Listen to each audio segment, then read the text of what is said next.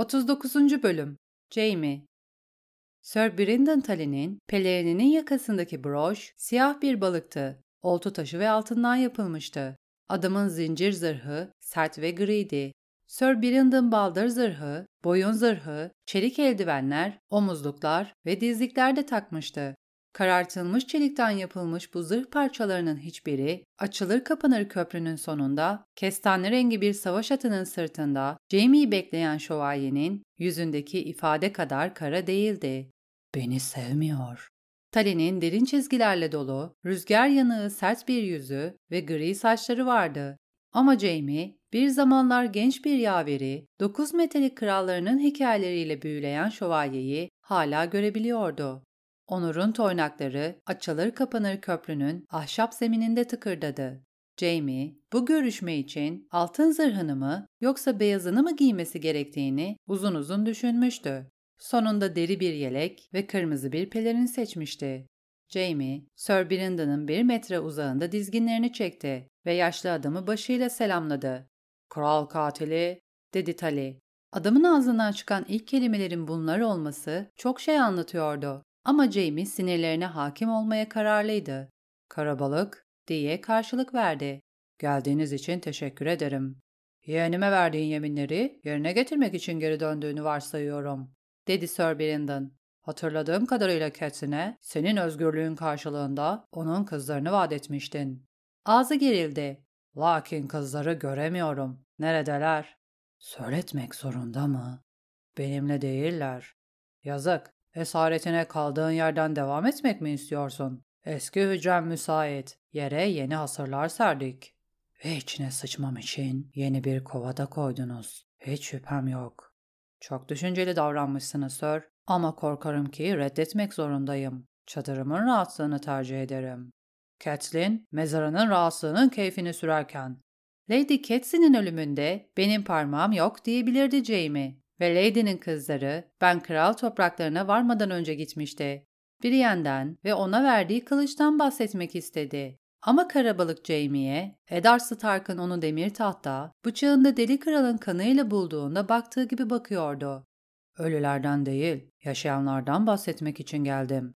Ölmesi gerekmeyen ama bazı şartlar yerine gelmezse ölecek olan insanlardan.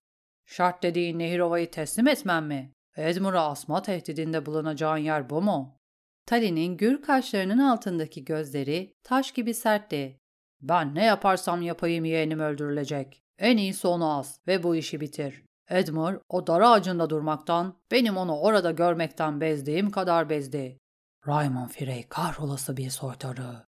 Adamın Edmur ve dar ağacıyla sergilediği gösteri, karabalığı daha inatçı ve daha kararlı yapmaktan başka bir şeye yaramamıştı. Bu çok açıktı.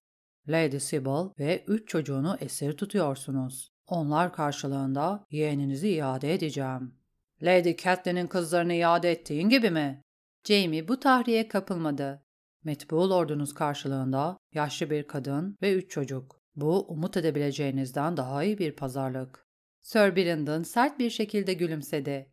Küstahlıktan yana sıkıntın yok kral katili. Lakin yemin bozanlarla pazarlık yapmak bataklığa bina inşa etmeye benzer. Catelyn senin gibilere güvenilmeyeceğini bilmeliydi.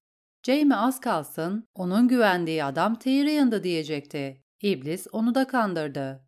Lady Catelyn'e verdiğim sözler benden kılıç soruyla alındı. Peki Eris'e verdiğin yemin? Jamie hayalet parmaklarının kaşındığını hissetti. Eris'in bu meseleyle ilgisi yok. Edmure karşılığında Westerling'leri verecek misiniz? Hayır, kralım kraliçesini bana emanet etti ve ben onu güvende tutacağıma dair yemin verdim. Onu bir Freydar ağacına teslim etmeyeceğim. Kız affedildi. Ona hiçbir zarar gelmeyecek. Şeref sözü veriyorum. Şeref sözü mü? Sir Brandon tek kaşını kaldırdı. Sen şerefin ne olduğunu biliyor musun? Bir at. Size istediğiniz her sözü veririm. Kendine sakla kral katili. Size zarar gelmesini istemiyorum. Sancaklarınızı indirin ve kapılarınızı açın. Adamlarınızın hayatını bağışlayacağım. Lord Hammond'ın hizmetinde Nehirova'da kalmak isteyenler bunu yapabilirler. Diğerleri istedikleri yere gitmekte özgür olacaklar. Lakin silahlarını ve zırhlarını teslim etmeleri gerekecek.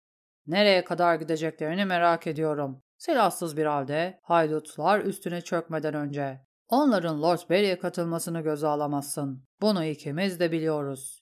Peki bana ne olacak? Eddard Stark gibi ölmek için kral topraklarının caddelerinde mi dolaştırılacağım? Siyahları giymenize izin vereceğim. Ned Stark'ın piçi, Surun Lord kumandanı. Karabalık gözlerini kıstı. Bunu da babam mı ayarladı? Hatırladığım kadarıyla Catelyn o çocuğa hiç güvenmedi. Tıpkı Theon Greyjoy'a güvenmediği gibi. Görünüşe göre ikisi hakkında da yanılmamış. Hayır sir, hiç sanmıyorum. Müsaadenle ben sıcak öleceğim. Elimde aslan kanıyla kırmızıya boyanmış bir kılıç olacak. Tali kanı da kırmızıdır. Diye hatırlattı Jamie. Eğer kaleyi teslim etmezseniz kaleye saldırmak zorunda kalacağım. Yüzlerce adam ölecek. Benimkilerden yüzlerce, seninkilerden binlerce. Bütün garnizonunuz ayrı olacak. Bu şarkıyı biliyorum. Customer yağmurlarının melodisiyle mi söylüyorsun? Benim adamlarım ayaklarının üstünde dövüşerek ölmeyi, bir celladın baltasının altında diz çökerek ölmeye tercih eder. Bu iyi gitmiyor. Bu başkaldırı hiçbir amaca hizmet etmiyor sir. Savaş bitti ve sizin genç kursunuz öldü. Misafirperverliğin bütün kutsal yasalarının çiğnendiği bir yerde öldürüldü. Frey'in marifeti benim değil. Ne dersen de bu cinayet Tywin Lannister kokuyor. Jaime bunu inkar edemezdi. Babam da öldü. Baba onu adilce yargılasın. İşte bu berbat bir beklenti. Eğer ona ulaşabilmiş olsaydım, Robb Stark'ı fısıltılı ormanda katlederdim. Ama yoluma bazı soytarılar çıktı. Çocuğun nasıl zahil olduğu önemli mi? O hala ölü ve o öldüğünde krallığı da bitti. Sakat olduğun kadar körsün sanırım. Gözlerini kaldır. Duvarlarımızın üzerinde hala ulu kurdun dalgalandığını göreceksin. Onu gördüm. Yalnız görünüyor. Harrenhal düştü. Deniz gözcüsü ve bakire havuzu da öyle. Bracken'lar diz çöktü. Titus Blackwood kuzgun ağaçta kafese tıkıldı. Piper, Vance, Mouton, sancak beylerinizin hepsi teslim oldu. Sadece Nehirova kaldı. Sayımız sizinkinden 20 kat fazla. 20 kat fazla adam, 20 kat fazla yiyecek ister. Erzak stokları ne durumda lordum? Eğer gerekirse dünyanın son gününe kadar burada oturmamıza yetecek durumda. Siz o sırada duvarlarınızın ardında açlıktan kırılıyor olacaksınız. Jamie bu yalanı en cüretkar haliyle söylemiş ve yüzünün onu ele vermemesi için dua etmişti. Karabalık ikna olmamıştı. Belki sizin son gününüze kadar. Bizim stoklarımız gayet yeterli. Lakin arazilerde ziyaretçiler için fazla bir şey bırakmadık korkarım. İkizlerden yiyecek getirebiliriz, dedi Jamie. Ya da iş oraya varırsa batıdan. Öyle diyorsan öyledir. Böylesine onurlu bir şövalyenin sözlerini sorgulamak haddim değil. Tali'nin sesindeki aşağılama Jamie'nin tüylerini diken diken etti. Bu meseleyi çözmenin daha hızlı bir yolu var. Teke tek dövüş. Benim şampiyonuma karşı sizinki. Bunu ne zaman söyleyeceğini merak ediyordum. Sir Brandon güldü. Kim olacak? Güçlü domuz mu? Adam Merbrand mi? Kara Walder Frey mi? Öne eğildi. Neden sen ve ben değil Sir? Bu bir zamanlar tatlı bir dövüş olabilirdi. Diye düşündü Jamie. Lady Catelyn beni özgür bıraktığında bana Talilere ya da Starklara karşı silahıma davranmayacağıma dair yemin ettirdi. Ne kadar isabetli bir yeminmiş. Jamie'nin yüzü karardı. Bana korkak mı diyorsunuz? Hayır, sana sakat diyorum. Karabalık Jamie'nin altın elini gösterdi. Bununla dövüşemeyeceğini ikimiz de biliyoruz. İki elim var. Gururun yüzünden hayatını çöpe mi atacaksın? diye fısıldadı Jamie'nin içindeki ses. Bazıları bir sakatla yaşlı bir adamın çok iyi bir eşleşme olduğunu söyleyebilir. Beni Lady Catelyn'e verdiğim yeminden azat edin ve sizinle kılıç kılıca konuşayım. Eğer kazanırsam Nehirova bizimdir. Eğer beni kastederseniz kuşatmayı kaldırırız. Sir Brandon tekrar güldü. Şu altın kılıcını elinden almak ve o kara kalbini yerinden sökmek ihtimali kulağıma çok hoş geliyor olsa da senin sözlerin kıymetsiz. Senin ölümünden, seni öldürmenin zevkinden başka bir şey kazanmam ve hayatımı bu zevk için tehlikeye atmam. Tehlike çok düşük olsa da.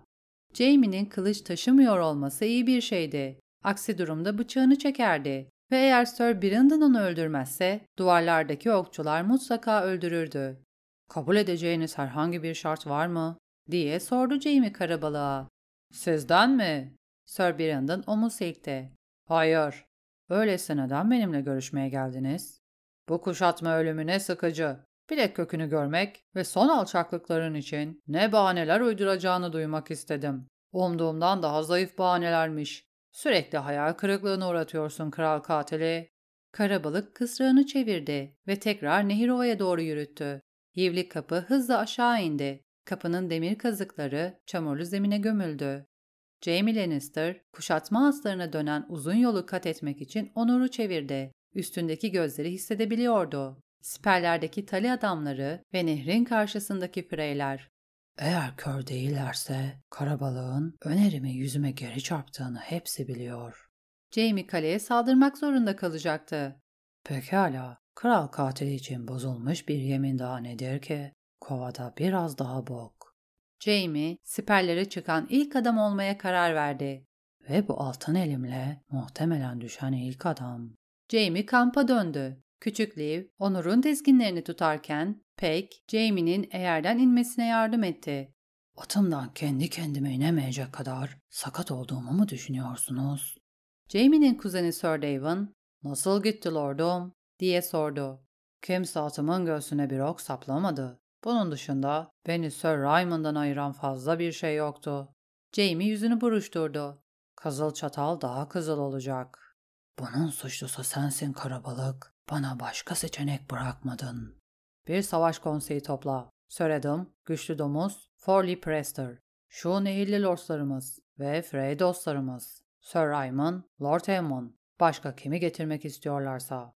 Konsey çabucak toplandı. Sadakatleri çok kısa zaman içinde denenecek olan Nadim Nehir Lordslarının adına konuşmak üzere Lord Piper ve Lord Vance'lerin her ikisi geldi. Batı, Sir Davin, Güçlü Domuz, Adam Marbrand ve Forley Prester tarafından temsil ediliyordu. Lord Aemon Frey, karısıyla birlikte onlara katıldı. Lady Jenna, oradaki bütün adamları onun konseydeki varlığını sorgulamaya davet eden bir yüz ifadesiyle tabureye oturdu. Kimse bunu yapmaya cesaret edemedi. Freyler, Pitchwalder lakaplı Sir Walder Nehiri ve Sir Rymon'ın ilk çocuğu Edwin'i göndermişti. Dar burunlu, siyah saçlı, solgun, ince, uzun bir adam olan Edwin, yünden dokunmuş mavi pelerininin altına gri dana derisinden yapılmış ve altın işiyle süslenmiş bir yelek giymişti. Frey hanedanı adına konuşuyorum, dedi. Babam bu sabah keyifsiz. Sir Davin güldü. Sarhoş mu yoksa dün geceki şarap yüzünden midesi mi bulanıyor? Edwin, pinti bir zenginin hasis ağzına sahipti. Lord Jamie, dedi. Böyle bir saygısızlığa katlanmak zorunda mıyım? Doğru mu? diye sordu Jamie. Baban sarhoş mu? Frey dudaklarını birbirine bastırdı ve pasta zırhının içinde çadır kapısının yanında duran Sir Ian Payne'e baktı. Payne'in kemikli omzunun üstünden kılıcı görünüyordu.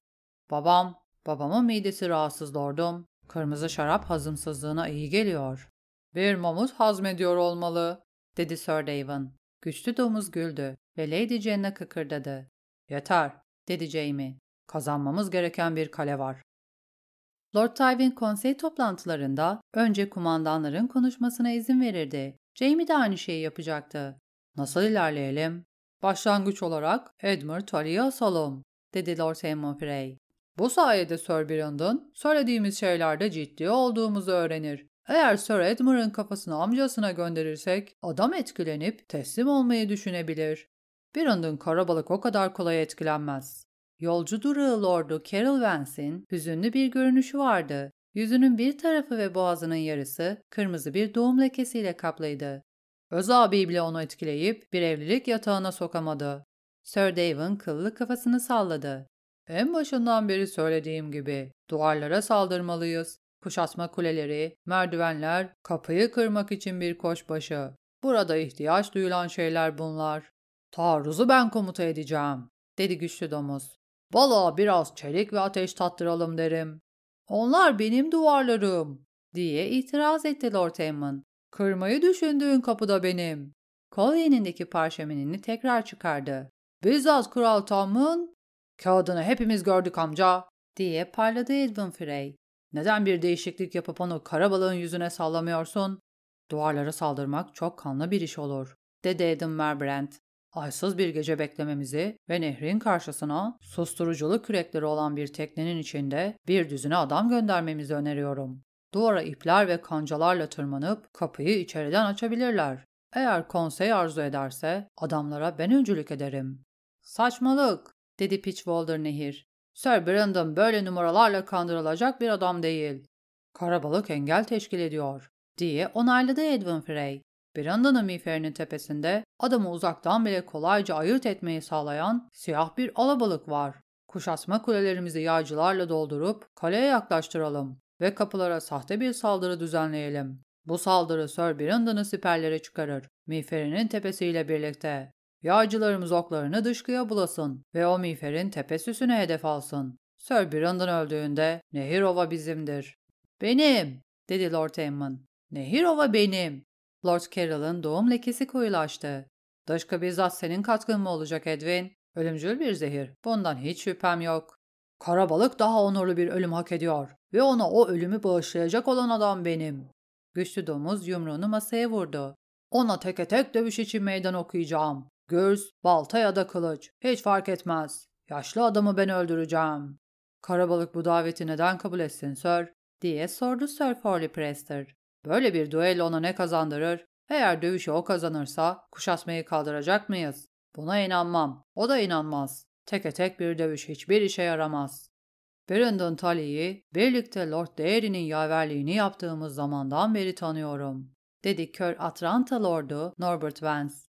Eğer lordlarım izin verirse gidip onunla konuşayım ve durumunun ümitsiz olduğunu anlamasını sağlayayım.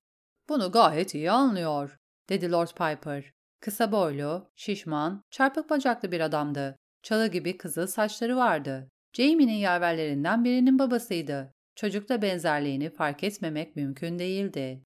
Adam kahrolası bir aptal değil Norbert. Gözleri var ve bunlar gibi adamlara teslim olmayacak kadar gurur sahibi.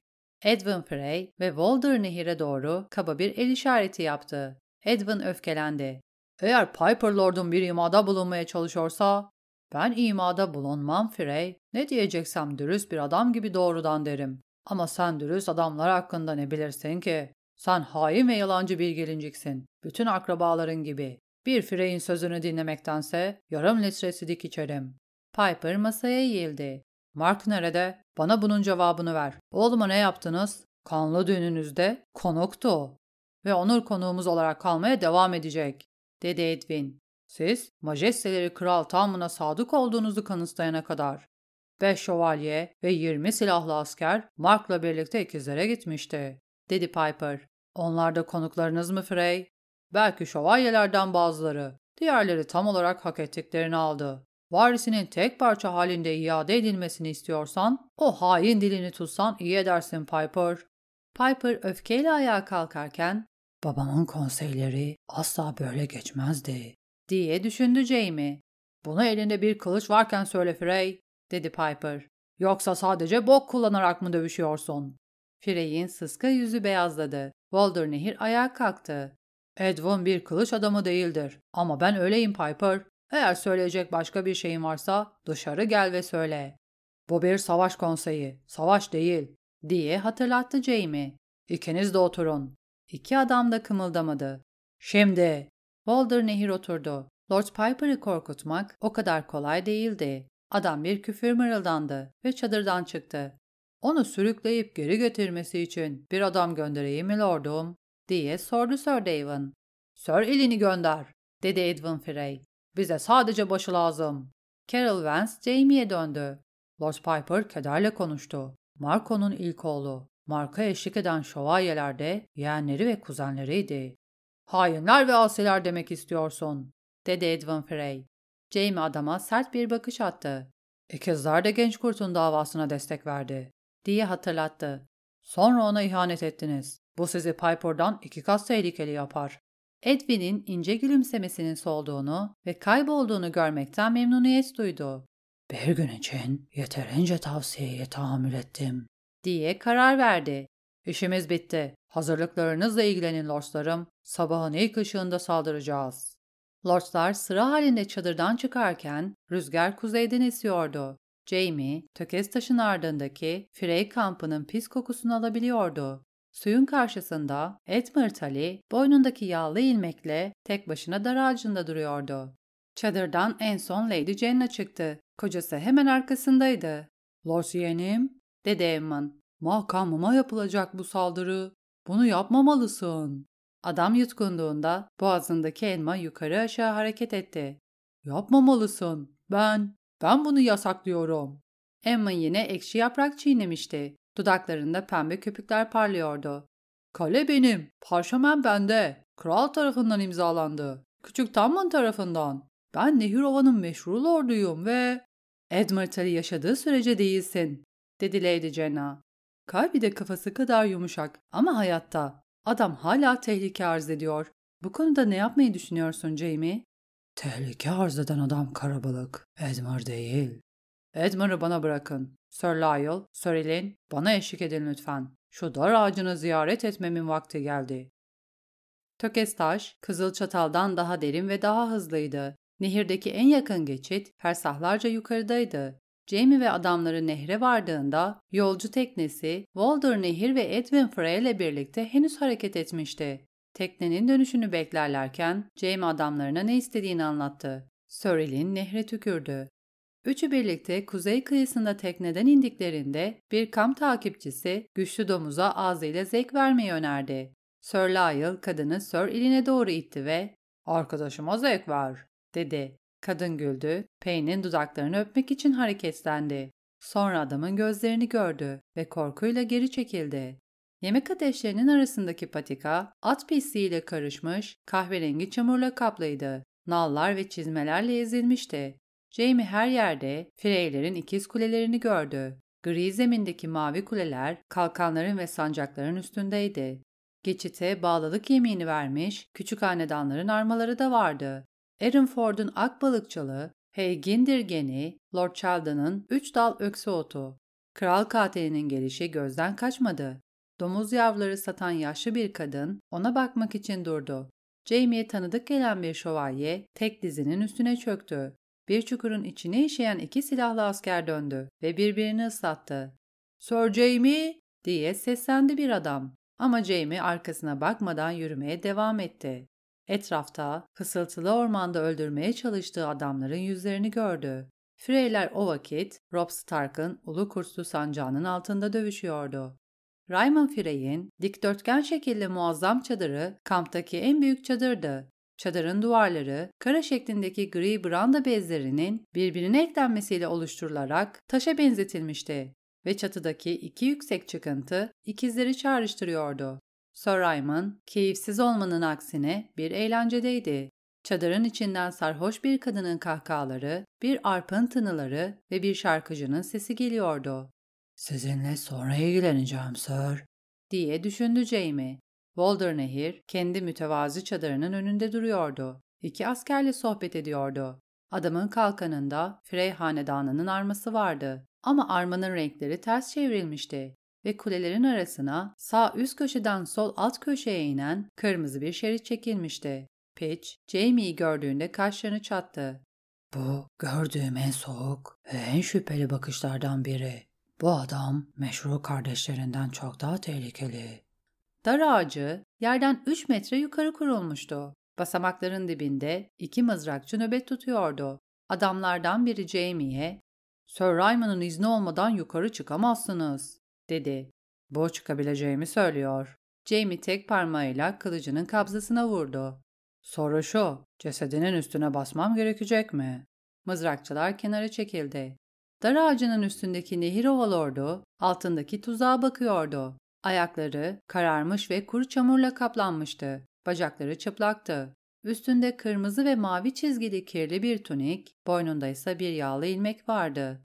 Edmer, Jamie'nin ayak seslerini duyunca başını yerden kaldırdı ve çatlak dudaklarını yaladı. Kral katili. Sir Elin'i gördüğünde gözleri büyüdü. Kılıç ipten iyidir. Yap şunu Payne. Sir Elin, dedi Jamie.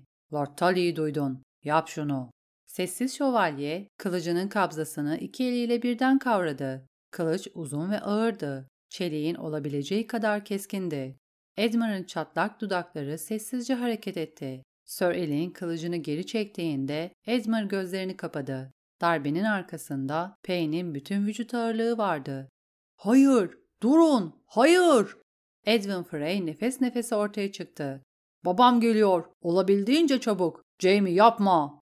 Lordum, demen benim için daha uygun, dedi Jamie. Ve benimle konuşurken emir kiplerini dışarıda bıraksan iyi edersin. Sir Ryman ağır adımlarla yürüyerek dar ağacına çıktı. Yanında kendisi kadar sarhoş bir fahişe vardı. Kadının elbisesi önden bağcıklıydı ama bağcıklar göbek hizasına kadar çözülmüştü. İri ve ağır göğüsleri dışarıdaydı. Başında bronzdan yapılmış, küçük siyah kılıçlarla çevrelenmiş ve oyma hierogliflerle süslenmiş ince bir taç vardı. Kadın Jamie'yi gördüğünde güldü. ''Hey yedi cehennem, bu kim?'' ''Kral muhafızları Lord Kumandanı.'' dedi Jamie soğuk bir nezaketle. ''Ben de size aynı şeyi sorabilirim Lady'm.'' ''Lady? Ben Lady değilim. Ben kraliçeyim.'' Kız kardeşim bunu duyduğunda çok şaşıracak. Lord Raymond beni bizzat taçlandırdı. Kadın geniş kalçalarını salladı. Ben fahişelerin kraliçesiyim. Hayır, diye düşündü Jamie. Bu ünvan da kardeşime ait. Sir Raymond sonunda konuştu. Çeneni kapat sürtük. Lord Jamie bir kahvenin saçmalarını dinlemek istemiyor. Bu firey, geniş bir yüzü, küçük gözleri ve birkaç kat yumuşak gıdısı olan tıknaz bir adamdı. Nefesi şarap ve soğan kokuyordu. Artık kraliçeler mi yaratıyorsun Sir Raymond? diye sordu Jamie. Saçma. Lord Hedmer meselesi kadar saçma.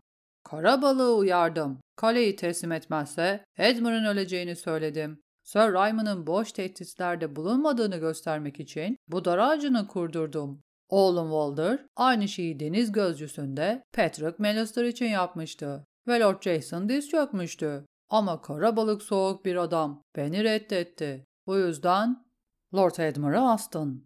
Frey kızardı.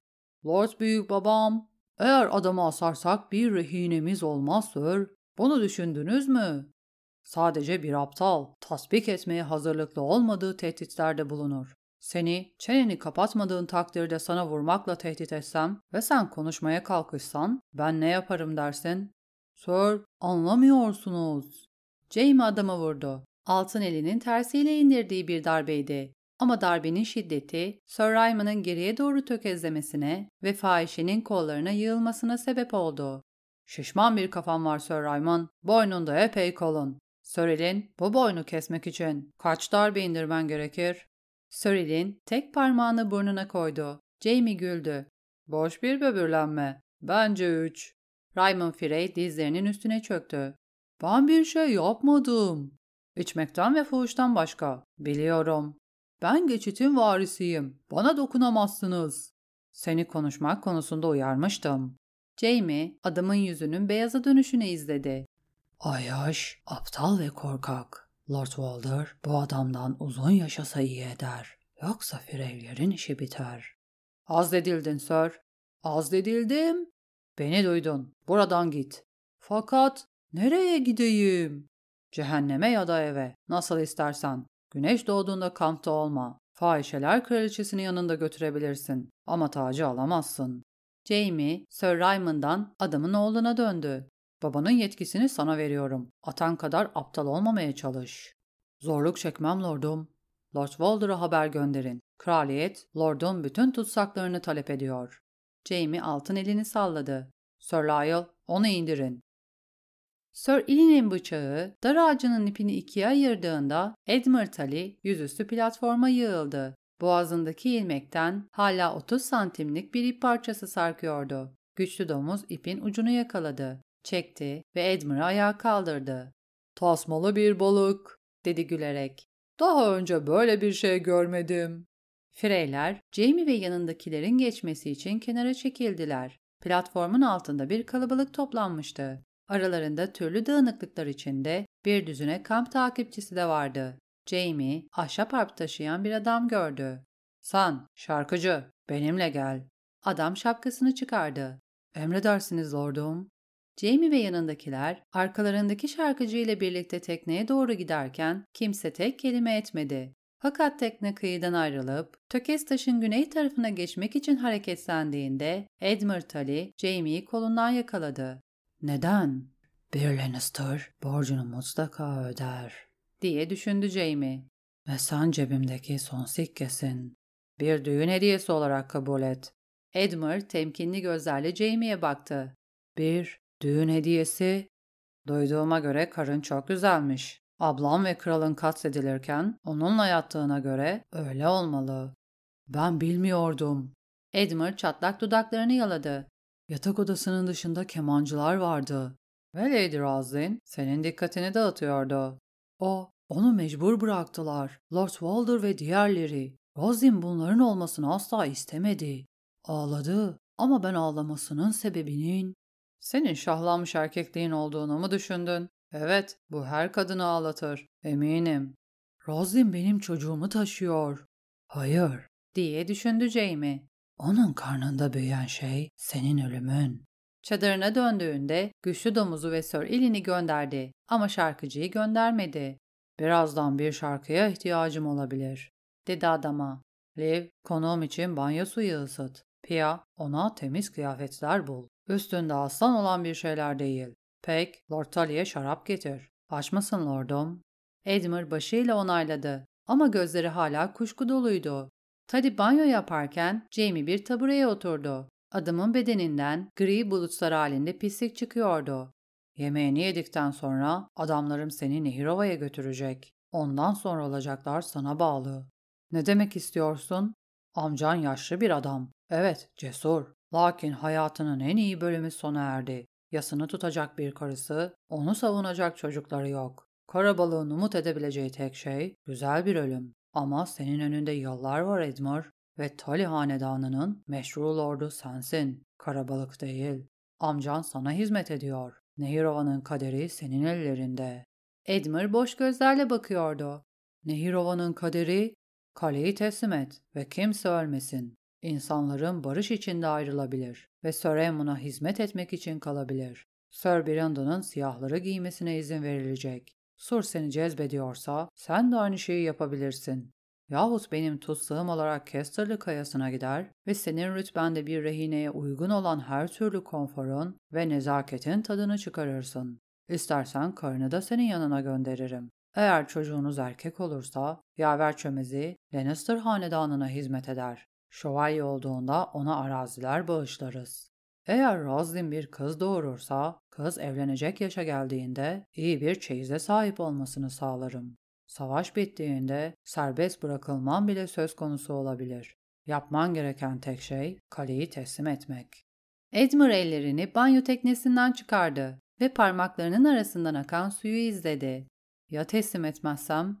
Bana kelimeleri söyletmek zorunda mısın? Pia, kolları kıyafetlerle dolu bir halde çadırın kapısında duruyordu. Yaverler de dinliyordu, şarkıcı da. Bırak duysunlar, diye düşündü Jamie. Bırak dünya duysun, sorun değil. Kendini gülümsemeye zorladı. Ne kadar kalabalık olduğumuzu gördün Edmar. Merdivenleri, kuleleri, mancınıkları, koç başlarını gördün. Eğer emir verirsem kuzenim Hende'yi geçecek ve kalenin kapılarını kıracak. Yüzlerce adam ölecek. Çoğu senin adamın olacak. İlk dalga senin eski sancak beylerinden oluşacak. Yani güne ikizlerde senin için can vermiş adamların babalarını ve kardeşlerini öldürerek başlayacaksın. Freyler ikinci dalga olacak. Frey sıkıntısı çekmiyorum. Okçuların öksüz kaldığında ve şövalyelerin kılıçlarını kaldıramayacak kadar yorulduğunda benim batılı adamlarım gelecek. Kale düştüğünde kalenin içindeki herkes kılıçtan geçirilecek. Sürülerin telef edilecek. Tanrı korun kesilip devrilecek. İç kalelerin ve kulelerin yakılacak. Duvarlarını yıkacağım ve tökez taşın yönünü harabelere doğru çevireceğim. İşimi bitirdiğimde orada bir zamanlar bir kale olduğu bile anlaşılmayacak. Jamie ayağa kalktı. Karım bunlar olmadan önce doğurabilir. Çocuğunu istersen diye tahmin ediyorum. Doğduğunda onu sana göndereceğim. Bir mancınıkla. Jamie'nin konuşmasını sessizlik takip etti. Edmure banyo teknesinin içinde doğruldu. Pia kıyafetleri göğsüne bastırdı. Şarkıcı arpındaki bir teli gerdi. Küçük Liv bir şey duymamış gibi davranarak bir ekmek somununun içini çıkardı. Bir mancınıkla diye düşündü Jamie. Eğer halası orada olsaydı hala Tywin'in oğlunun Tyrion'in olduğunu söyler miydi?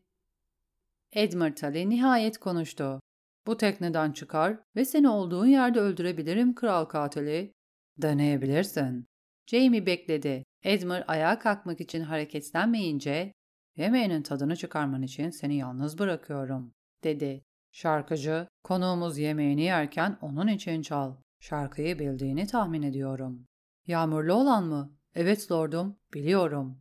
Edmund şarkıcıyı ilk kez görüyormuş gibiydi. Hayır, bu adam olmaz. Onu benden uzaklaştır.